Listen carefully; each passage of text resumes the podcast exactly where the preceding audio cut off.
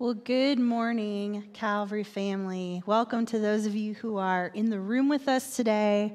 Welcome to those of you who are joining us online. If you are still out in the lobby, we invite you to make your way in as we get ready to worship together. Um, so, today is a hard day for many of us, um, but we, at least I, am rejoicing to be here together as a church family. Scripture tells us, uh, Jesus tells us really, that uh, the Holy Spirit is the great comforter. And Scripture also tells us that, uh, that the Spirit inhabits our praises. And so, what that says to me is that worship, especially corporate worship, is a very comforting and healing thing. And so that is why I rejoice that we are here together. I'm going to invite you to stand as we enter into worship today. I'm going to kick us off by, by um, just sharing our scripture reading for today, and then we will move into a couple of songs. So, our, our passage for today is 1 Peter um, chapter 1, verses 3 through 9. And I'm just going to read through this, and I invite you to follow along. Um, the words are going to be on the screen. Blessed be the God and Father of our Lord Jesus Christ.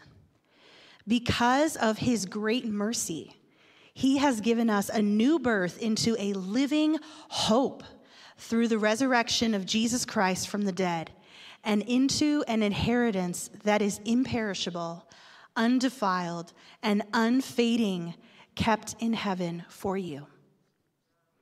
You are being guarded by God's power through faith for a salvation that is ready to be revealed in the last time.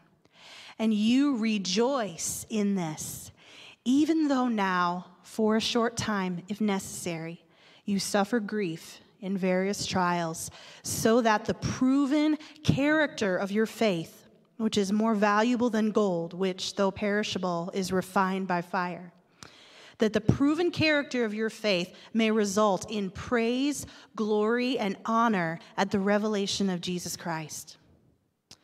Though you have not seen him, you love him. Though not seeing him now, you believe in him and you rejoice with inexpressible and glorious joy because because you are receiving the goal of your faith, the salvation of your souls. And we invite you to sing together with us this morning.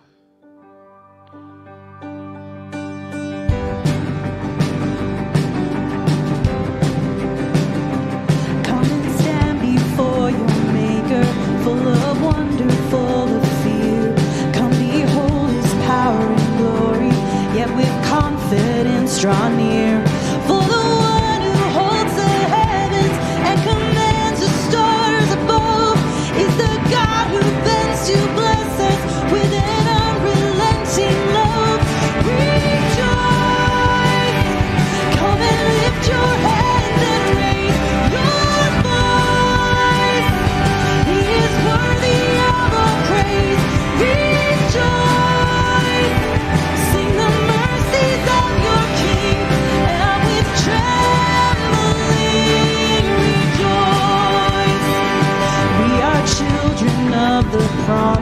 the beloved of the Lord, one with everlasting kindness, bought with sacrificial blood,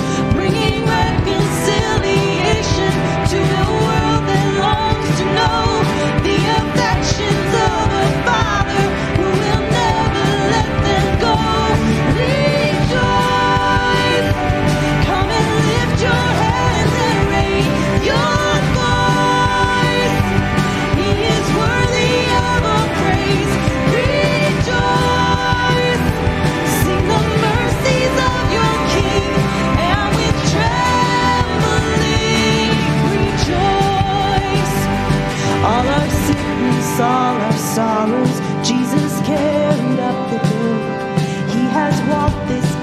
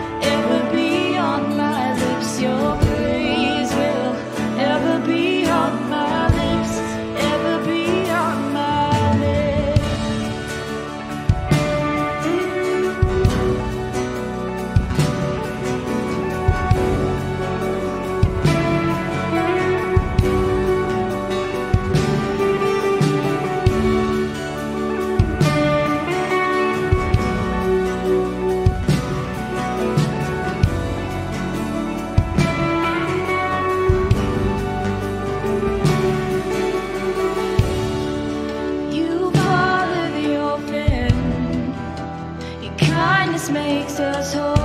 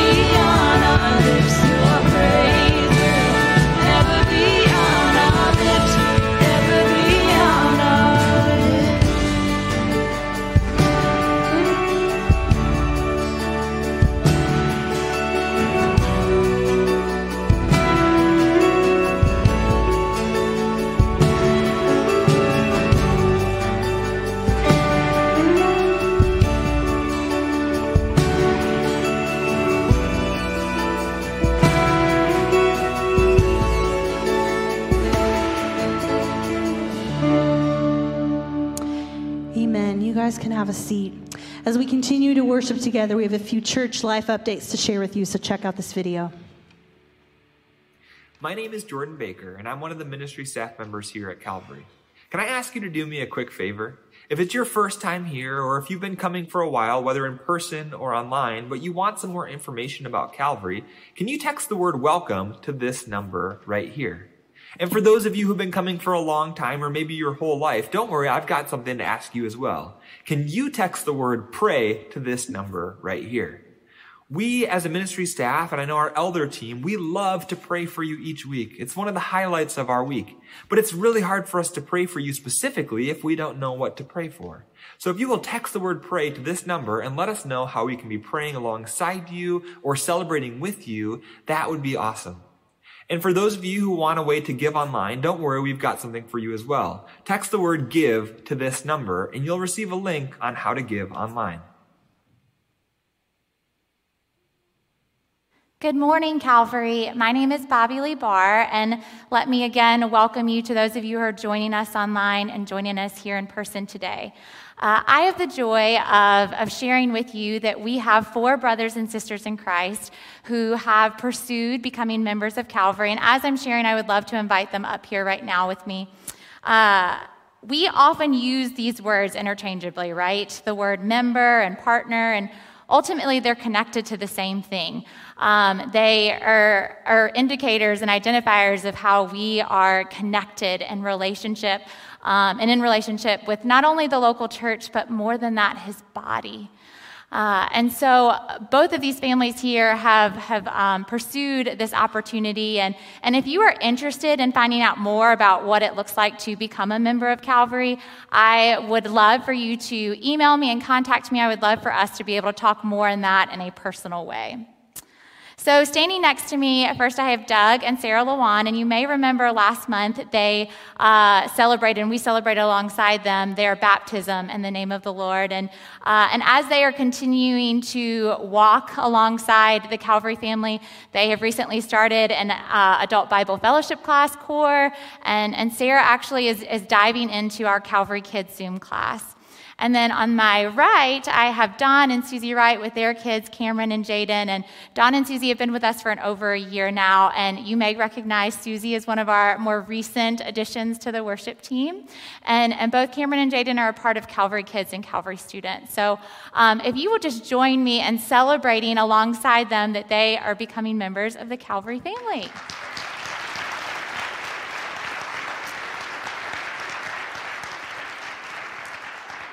So I ask in the coming week that if you would just take some time to connect with each of them. Uh, we have their contact information available, and we just encourage you to send them a personal note, uh, an email, or something, just uh, celebrating with them and rejoicing that they are a part of, of the Calvary family, the Calvary body. Uh, so I have a gift for each of you, but I would also just love to be able to pray for you right now. So if you will commit this time um, for our new members and prayer. Heavenly Father, what a privilege it is to have your presence in us and with us. And we are grateful for the honor of celebrating your kingdom and celebrating your people. And Lord, I specifically pray for Doug, Sarah, and Don and Susie. I pray that as your body, we continue to strive in your strength and growing and maturing in your name. Lord, our hearts are convicted knowing that not only are we a part of your body, but you have called us to be intentional and walk alongside one another. And Lord, may we encourage, love, support, and challenge one another in a way that glorifies you and your kingdom. We pray these things in your name. Amen.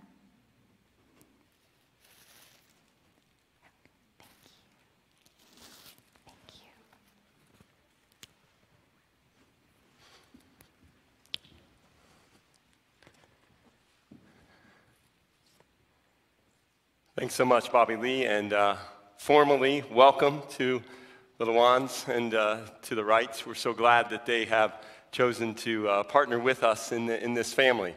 You know, family is, uh, is important. We talk about how Calvary is a family, not because it sounds like it's something cool and warm to say, but because it's a fact that in Scripture we're referred to as the family of God. And in families, there are times of incredible joy, right? You have those in your own individual families, things that you celebrate, like birthdays and weddings and accomplishments.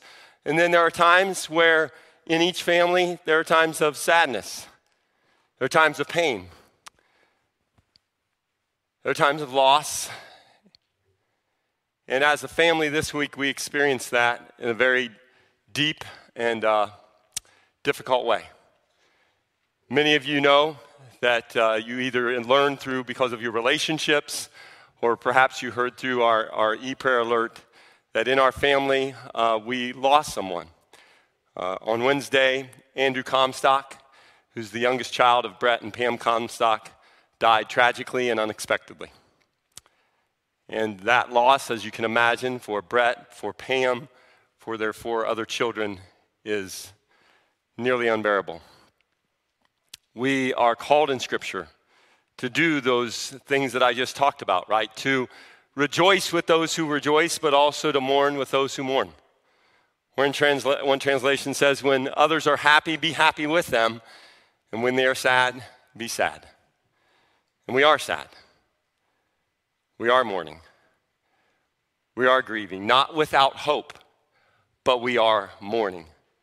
We don't have to apologize for that. In fact, I would encourage us to lean into that. God meets us in that place of brokenness, of loss, of grief, and of mourning.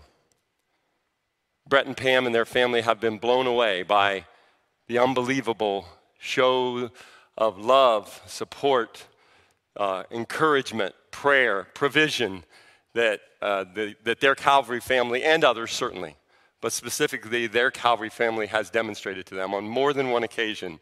With tears in their eyes and with their voice choking up, they have just thanked uh, some of us who have been in contact with them. But the thanks really go to you, you, the family of God, for the love and support that you've, you are, have provided, are providing, and will provide during this time.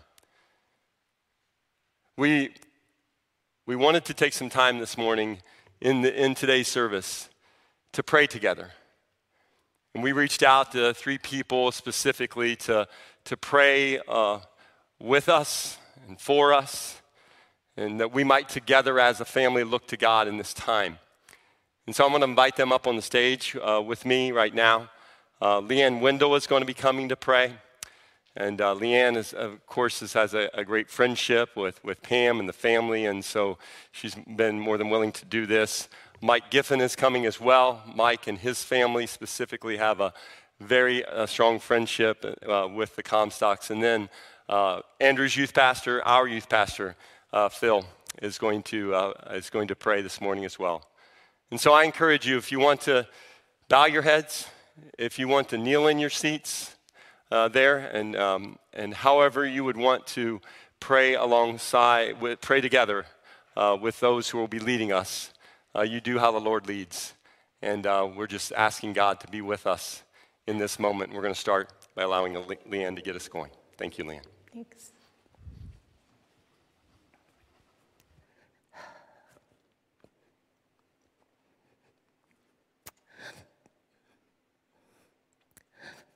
Father, will, I'm sorry. Father, will we ever truly um, understand the enormous privilege it is to come before your throne? The throne of grace, Lord. And we do come today not boldly, but today grieving for our friends. Father, I, I thank you for the promises of your word that that we know are true, and we know that are upholding Brett and Pam and the children. Father, I do lift them up before you. I pray in these, these dark days that the truth of your word is going forth, that you are their shield, that you are their protector, that you are their comfort, that, Lord, you are going before them and behind them and beside them and be, within them, Lord, that you are leading them through these very dark, dark waters. But you are there. Your word is true. I thank you for their faith that has been demonstrated over and over in these last days. Father, I do bring before you especially Grace and Gabe, Luke and Caleb, the siblings of of Andrew. I ask, Lord, that you would put a hedge of protection around them, their hearts, their minds, Lord, as they are whirling and grieving in this unexpected loss. Father, would you just would you just comfort them, envelop them in your arms, let them let them um, just feel your presence.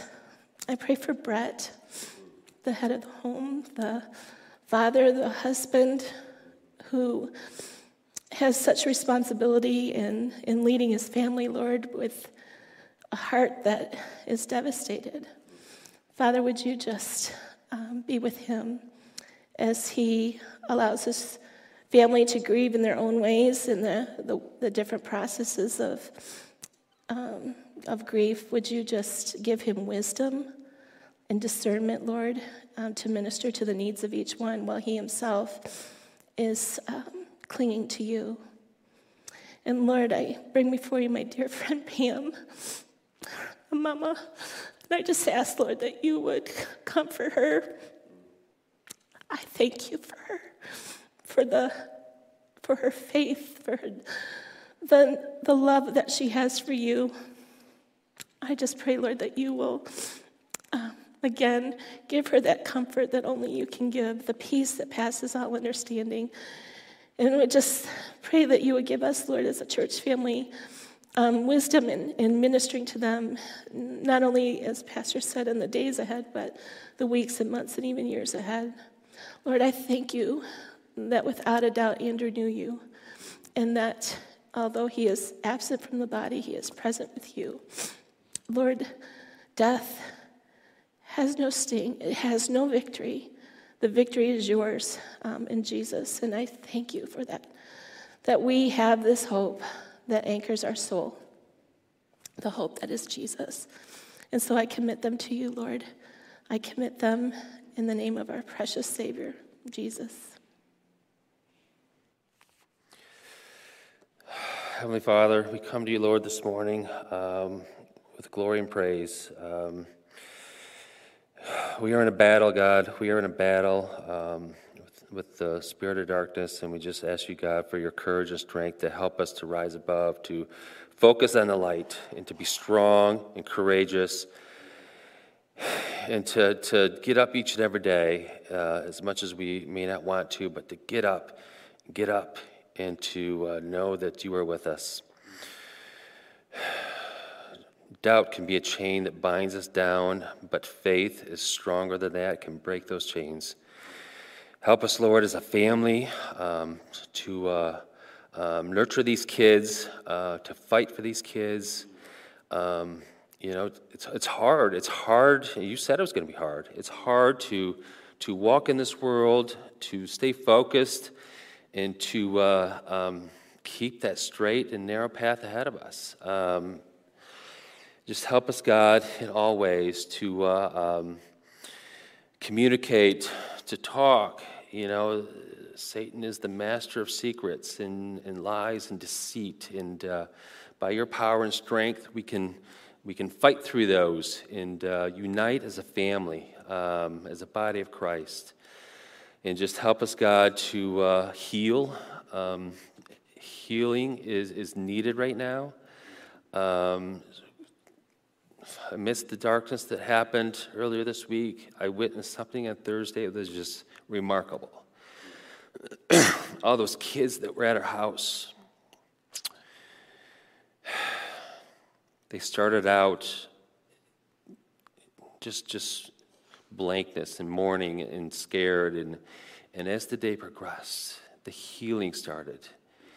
We need to get together. We need to stay together and work with each other and, and, and lean on each other. Um, and uh, just, our hope is in you, Lord. Um, in times of despair, uh, we got to get up. People pick each other up and just help us to stay focused on the truth and the truth is that you are our Lord and Savior, and you will be there for us through the end. I also pray, Lord, for um, you know Pastor Phil and Jordan Baker, the, shepherds of these kids. Help them, God, in all that they do uh, moving forward. Um, please give them courage and strength. Um, along with us parents, we don't always know what to say, and we need you, Lord, to uh, work through us. One day at a time. One day at a time. Just help us, God. And we love you very much. We put our faith in you. In Jesus' name we pray.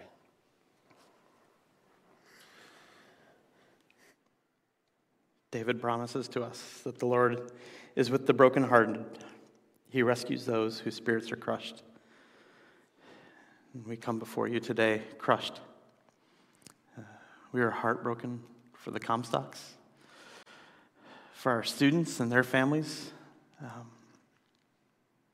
and I'm so grateful for the call in my life that there's no other place that I would want to be but in the family of God and working with students. Um, but I confess that uh, I know that there are students all over the world who are hurting and broken and crushed.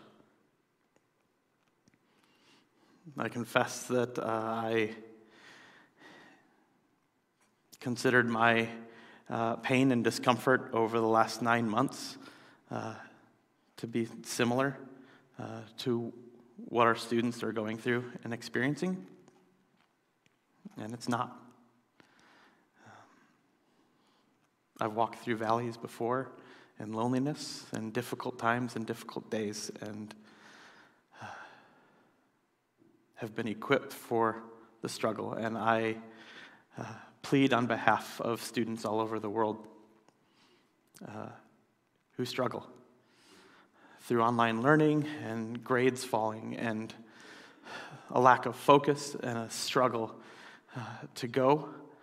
Um, who are struggling with loneliness and stress and anxiety and depression, an uncertainty about life and a confusion of what's going on around them. God, I thank you for the hope that we have, but I know that there are so many in this world who don't have that hope. God, I pray that the church would be a place that comes alongside students to walk with them through their confusion and through their pain and through their difficulties. And I pray that there would be uh, students all over the world who have unrelated adults who care about them. People who will step into their pain without knowing uh, how or what to say or what to do. And I know that's where I feel myself right now.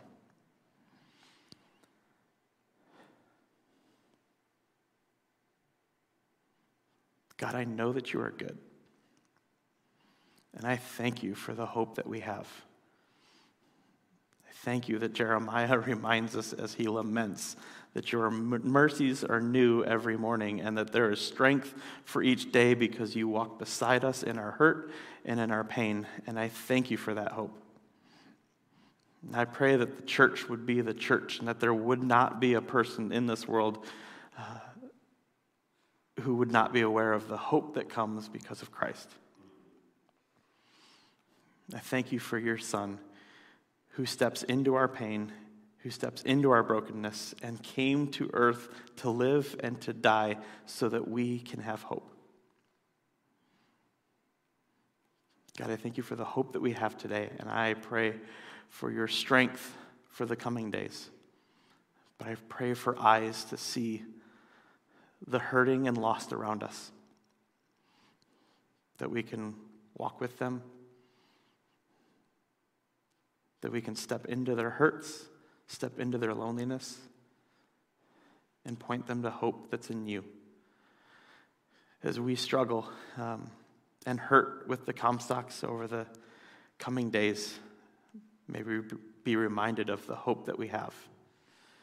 And though we're hurting now, there's a foundation that you have built underneath us that will allow us to stand up under it in the days to come. And we look forward to those days, but may we be comforted by you while we wait. God, we love you and we are grateful for the hope that we have through Christ.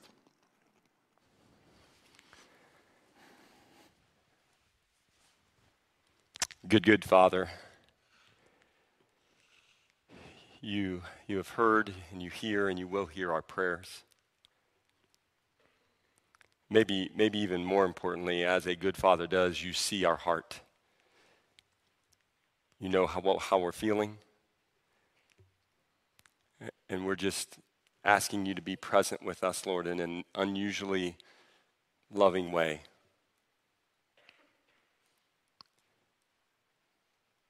We thank you for the body of Christ, the family of God.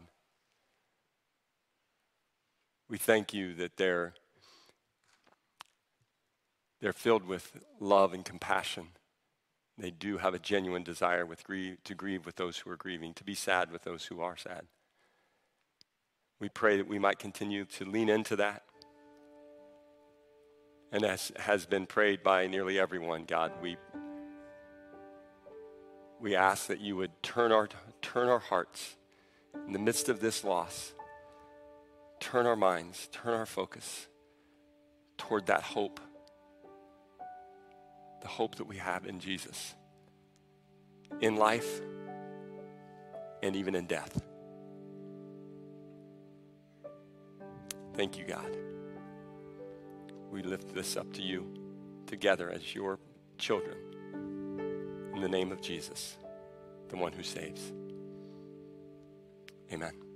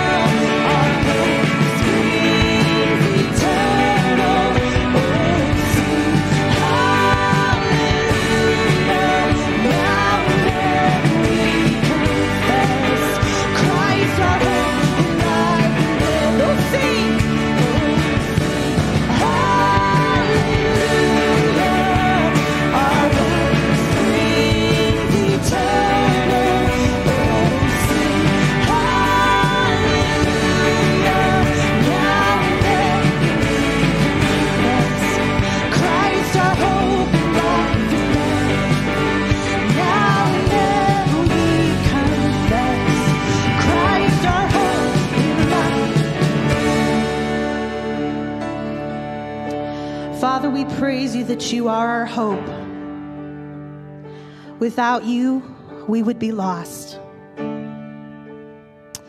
And so now I pray for our brother Dave as he comes to teach us from your word. May your spirit fill his mind and his words. And may our spirits be soft to hear what you would have us to hear today. For your honor and glory. Amen. Amen. Thanks so much, Emma and the worship team, and to all of those uh, who prayed uh, on with, with me on stage. So appreciated.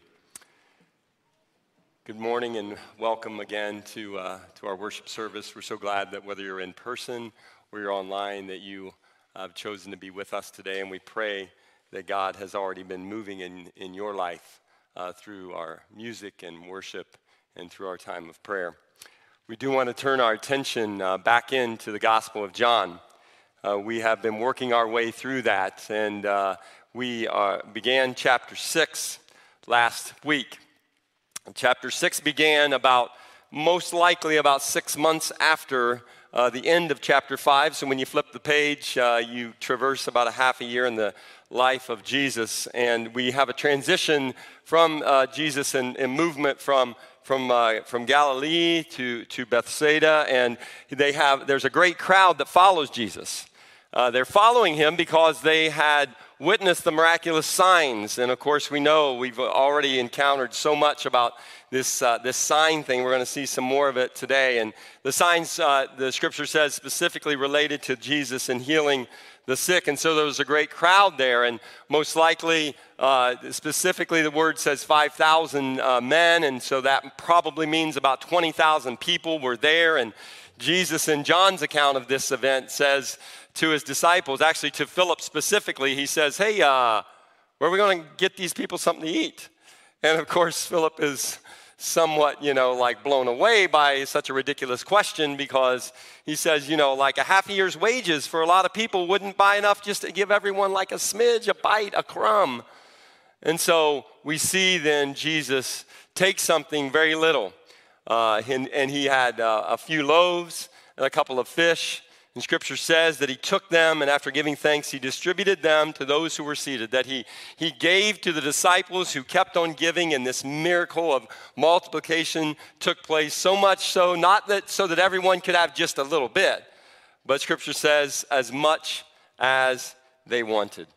So after that uh, event was over, of course, of course, what a dramatic miracle that was, a, a, dramatic sign that was. One of the signs that John wants us, this trying again, point us to this reality of, of the identity of Jesus.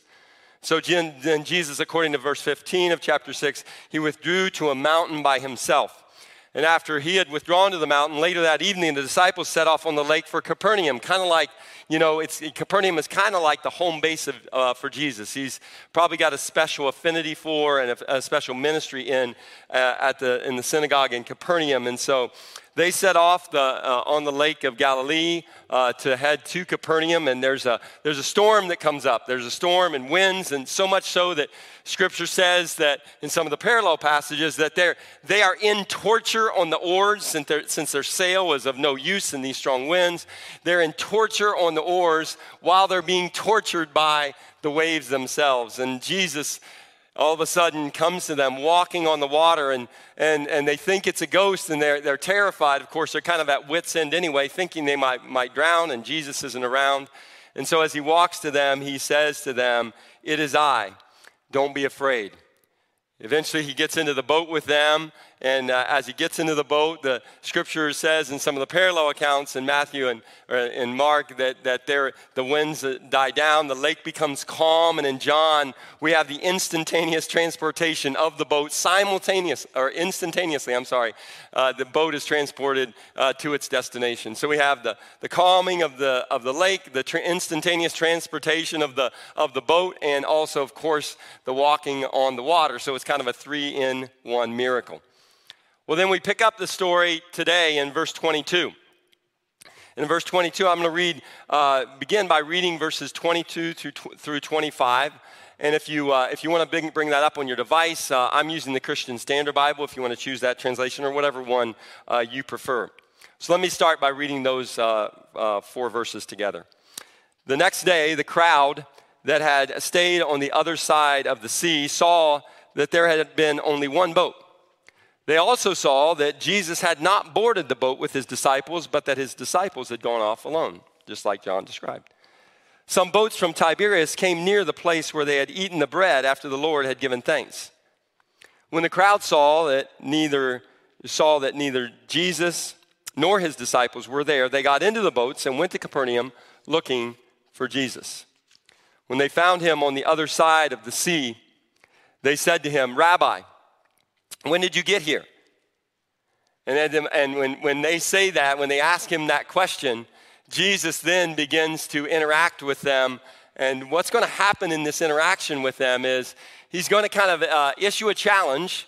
And then after he issues a challenge uh, to them, as often exists in the ministry of Jesus, there's kind of a Q&A that's going to develop.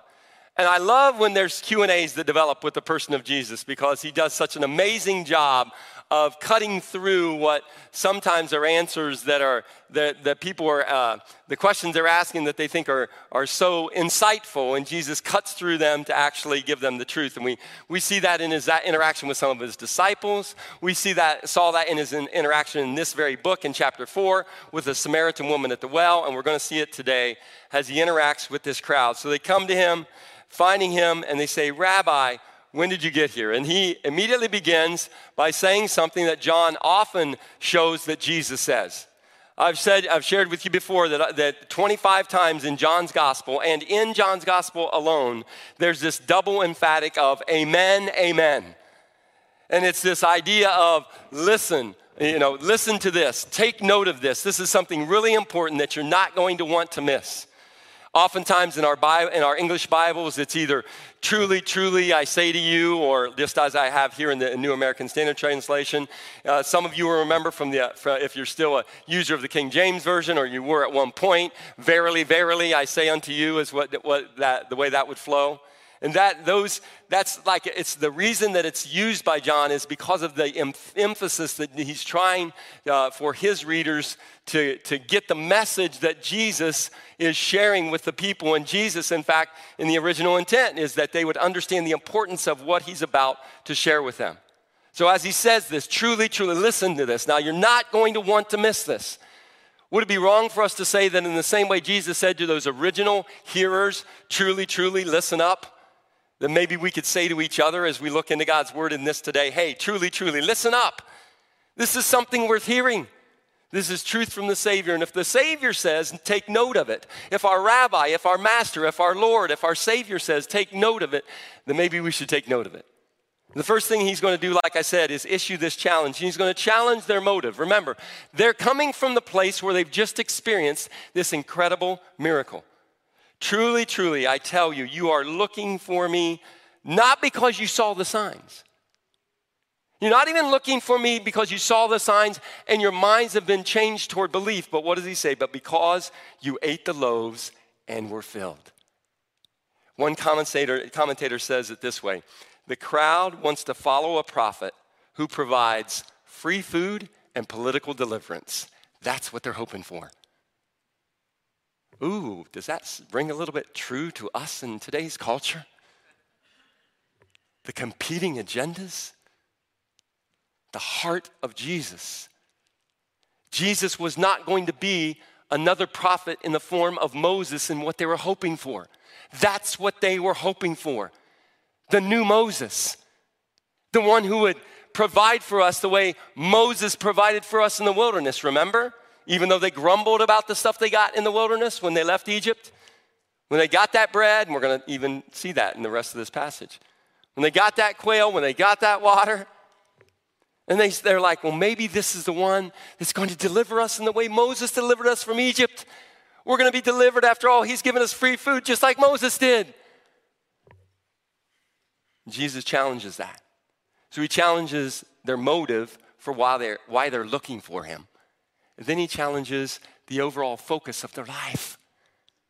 He says to them, Don't work for the food that perishes, but for the food that lasts for eternal life, which the Son of Man will give you, because God the Father has set his seal of approval on him. what you're striving for, what you're working for, what you're focused on, why you're coming to see me. The focus of that is wrong, your motive's wrong, and your focus is wrong. You don't understand what I'm really here to provide. You have no idea.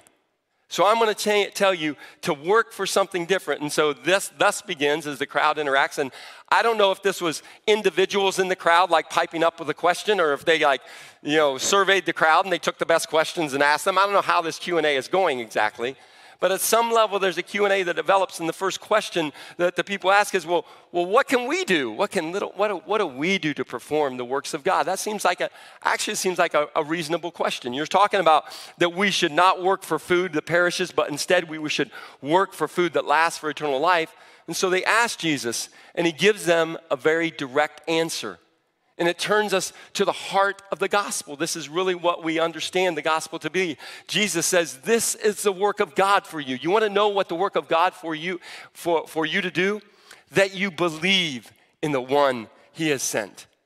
Do you remember the passage I read last week from John chapter 20, where we were talking about the signs that Jesus was doing? And, and John says that those signs, there's so many, so many that I haven't recorded, John says, that God hasn't inspired me to record. But the ones that I have recorded are there so that you would what? This very thing. Believe.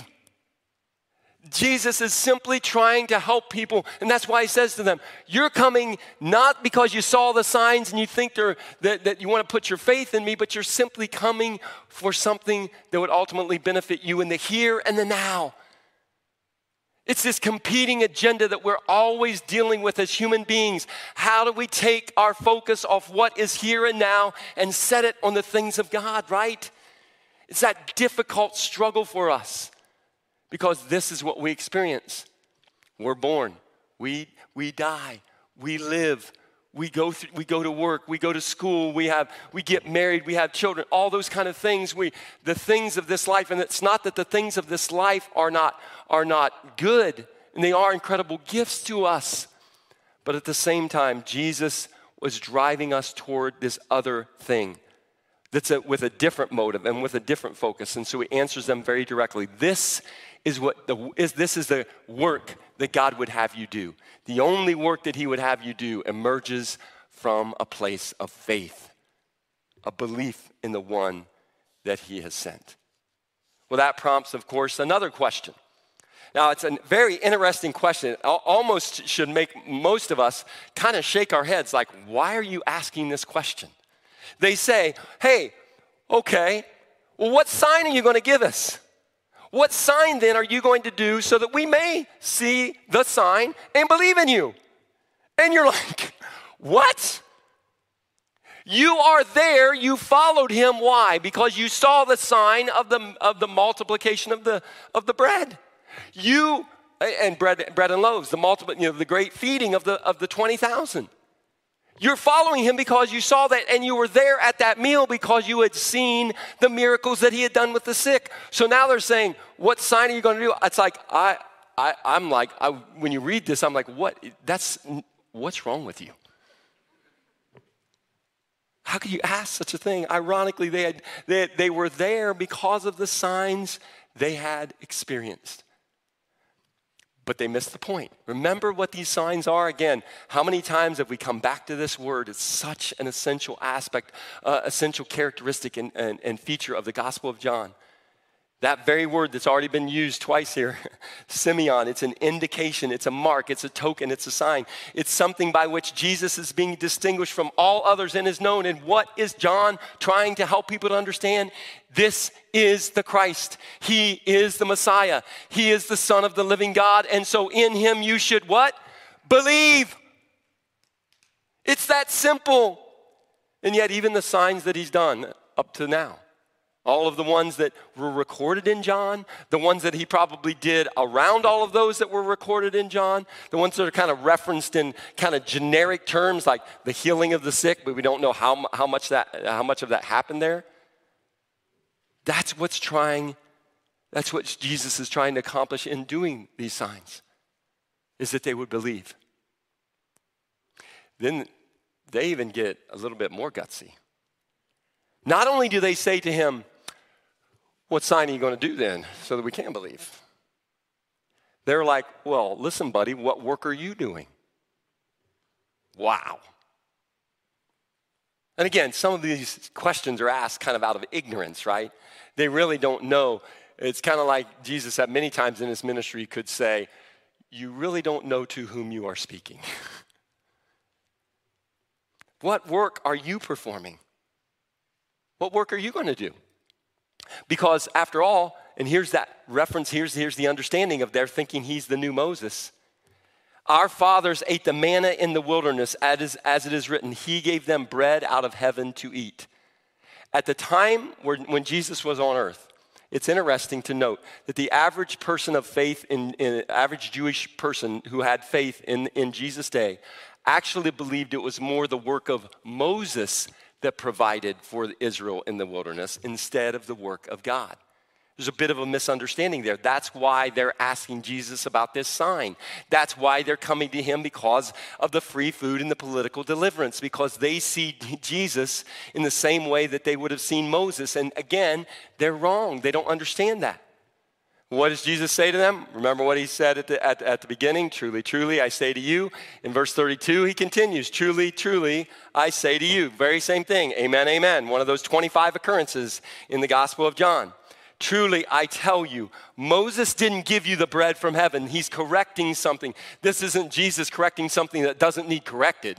Jesus would never say something without a purpose, right? So he's correcting them in their wrong belief. Moses didn't give you the bread from heaven, but my Father gives you the true bread from heaven. For the bread of God is the one who comes down from heaven and gives life to the world. So Jesus is having to clarify how the provision of this manna that came to them in the wilderness actually got to them. It was God, not Moses, who provided it for Israel. And now we see, like in the, like in the same spirit of the, the book of Hebrews, where Jesus is re- represented as the new and better fill in the blank, right? He's the new and better everything. Here we see that Jesus not, is not the new and better Moses. That's really not what he's saying. He's the new and better manna. That's what, that's what he's going to help them to understand. Truly, I tell you, Moses didn't give you the bread from heaven, but, my Father gives you the true bread from heaven. This is a self reference. The bread of God is the one who comes down from heaven and gives life to the world. And of course, when they hear that, even though they're probably their focus, even though their motive, even though their understanding is probably off, they're like, we'll have some of that bread. Absolutely, give us some. Who wouldn't want that? It's kind of like when somebody says to me, chocolate chip cookies. What do I say? Yes, please, I'll take two, or six, or a dozen, or whatever you can spare. I don't care. They'll go to good use in my mouth and in my tummy. I'll, be, I'll love them. Yes, please. Sir, give us this bread always. the dramatic encounter that Jesus is having with these people, uh, we learn so much. And then Jesus turns the conversation. And what's so interesting is we have three of the most important elements in the Gospel of John, all found in this passage. I mentioned the one, right? Amen, amen, truly, truly. Tw- over 20, uh, about 25 times the Gospel of John and in his Gospel alone. I mentioned the, the Semeion, right? The word, the sign, that's there. And here comes that third very important feature of, Don, of John. Jesus begins by saying, I am. I am. When Jesus used this phrase, it would have had a particular significance to the first century Jewish listener. God revealed himself to Moses with a resounding I am in Exodus chapter 3. We've already seen Jesus say the, these words in so many, in, in so many, um, uh, in, in, different manner.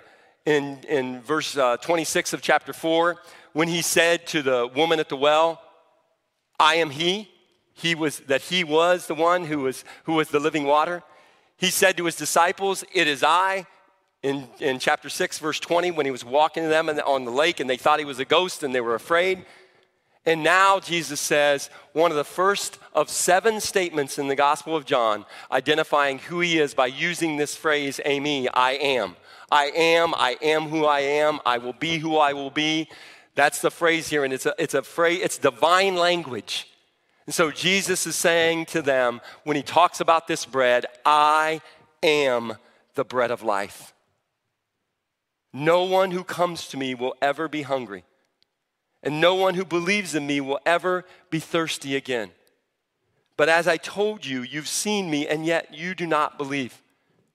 Continuing, Jesus says, Everyone the Father gives me will come to me, and the one who comes to me I will never cast out.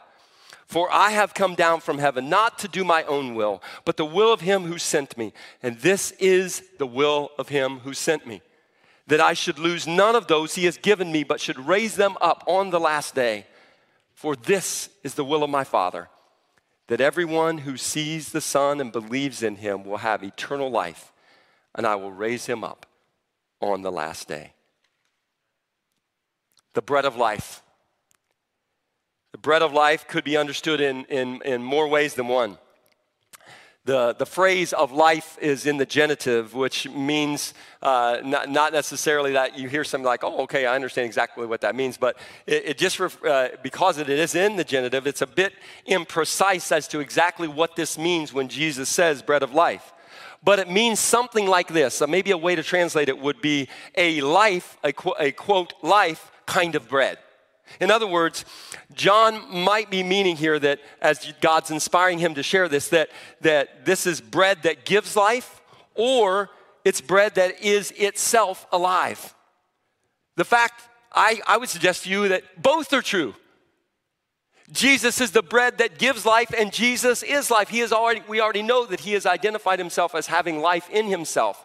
And so when, we, when he refers to himself as a life kind of bread, he's saying, I am alive. I am the most fully alive being in, the, in the, all of creation, and I am here to give you life. Both are true, and John likely intends his readers to understand both. So, what does Jesus say about the fact that he is the bread of life? Well, number one, it's clear that this is from the Father. In the same way, the manna, the quail, the water came not from Moses, but came from God. So Jesus is coming from the Father. And what is he here to do? He's here to do the will of the Father. He refers to that in those, uh, those uh, verses that I just read. He's not here to do his own will, but he's here to do the will of his Father. And Jesus will lose none of those, right? The will of the Father is that Jesus would lose none of those that were given to him. And he also says that it very clearly in verse 40, if you remember what that said, this is the will of my Father, that everyone who sees, remember what did they say? What did the crowd say? What sign are you going to do that we can see the sign and believe in you? Jesus understands that, that what he, the reason that he's doing his ministry in the manner that he's doing it is he wants them to see the Son, see himself as the bread of life, and believe in him so that they will have eternal life, that they will be raised up on that last day. And that's the third thing about this gift of the bread of life the bread of life has a life impact on us both now and forever. No one who comes to him will ever be hungry. No one who believes in him will ever be thirsty. Both of these expressions are in the emphatic with the use of the double negative. It's actually not quite as emphatic as Jesus' interaction with the woman at the well when he talked about how he was the living water, not the bread of life, but the living water, and that no one who, who uh, drank of that water would ever thirst again. That one, in that reference in chapter 4 with the Samaritan woman, that John uses the double negative, but he also has an adverb that's attached to it, which actually increases the emphasis of the double negative so that it would be never, not at any time would you ever be thirsty after having me as water. The heart of it is what Jesus is trying to do is whether you want to think of him as the water of life or the bread of life, he is here to fulfill your life. And I know chocolate chip cookies are great. I love a good cup of coffee. Maybe you're dreaming right now about that burger you're going to have in just a little bit. But the food that satisfies is the person of Jesus himself. That's our life because He is life. And He wants to give us life, not just now, but yes, right now. We can experience life now. I don't think it would bother them for me to tell you this. Brett and Pam and their kids experienced something unspeakable, uh, are walking through this with an incredible realization that they are still people of life. And I personally have been so impacted by them in that. They truly have eaten of this bread. Amen. Unfortunately, in this divine action of the giving of the bread of life, the human response, unfortunately, is negative to a large degree. You've seen me, Jesus says in verse 36, right? You've seen me. You've seen what I do. You've seen who I am. And yet you do not believe.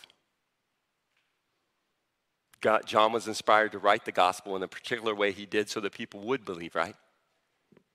But unfortunately, there are many who do not believe. The gift of the bread of life is missed by many people. If you were here last week or you watched online, you remember this image.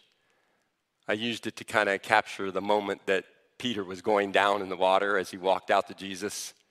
And he said, Lord, what did he say? Save me.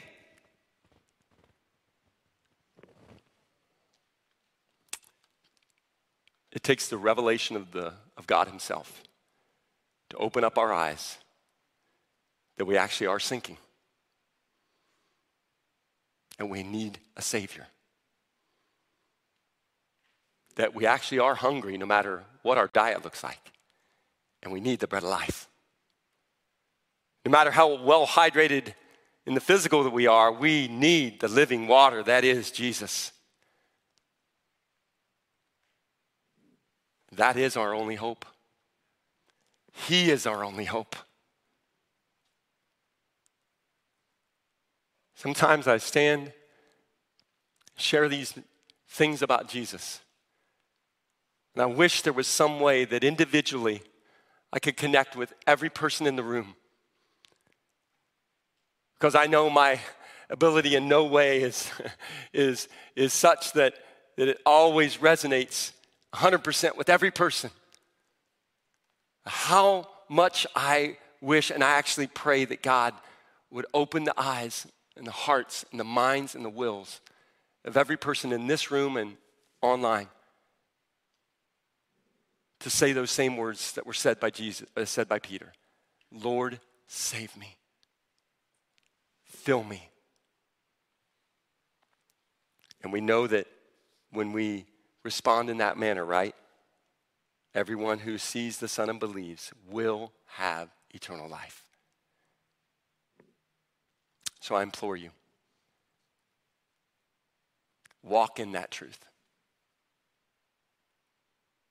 That truth of the bread of life. Would you pray with me?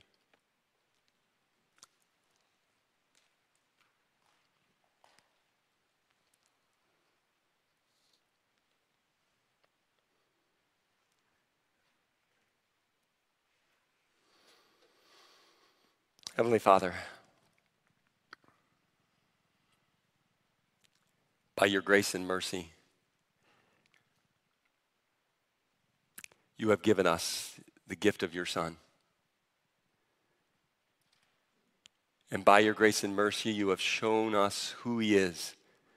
Just in this one specific gospel, Lord, just in this one uh, specific passage, we see so much about His identity that He is the I am. He is the bread of life. And that we dare not miss that. Truly, truly, He says these things to us.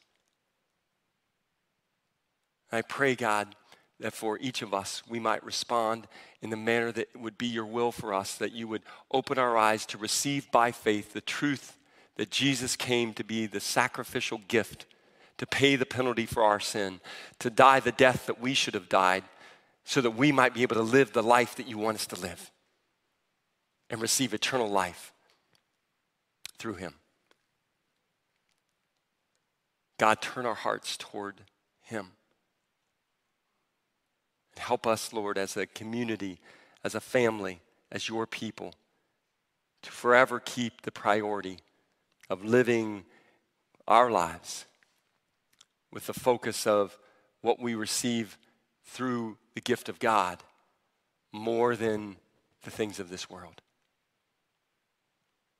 Don't allow us to get off task, Lord, or off target or off mission. We, we thank you that Jesus never left his mission. And that as a result of his incredible commitment to it, we are the beneficiaries.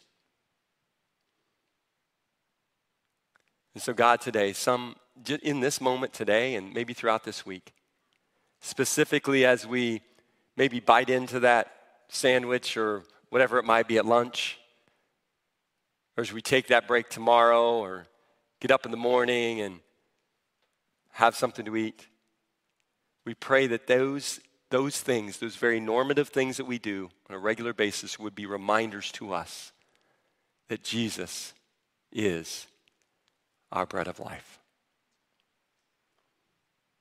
It's in His great name that we pray. Amen.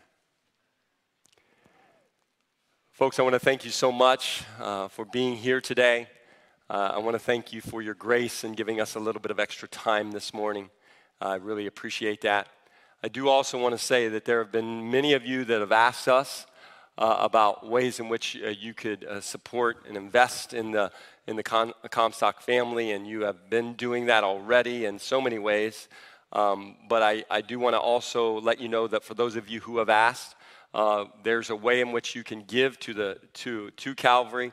Uh, you don't need to mark it for the Comstocks or anything like that, but uh, there will be plates set up as you walk out, and typical in the manner that we do uh, a benevolent offering, and that's basically what this is. Is those funds would go into the benevolent offering and uh, to to help uh, fund uh, gifts that we want to provide and are providing for the family, and so that is an opportunity now, if you didn't happen to bring any cash today or check or anything like that, remember that you can always do that online as well. The Benevolent Fund is an, is an option for you to choose to direct your giving.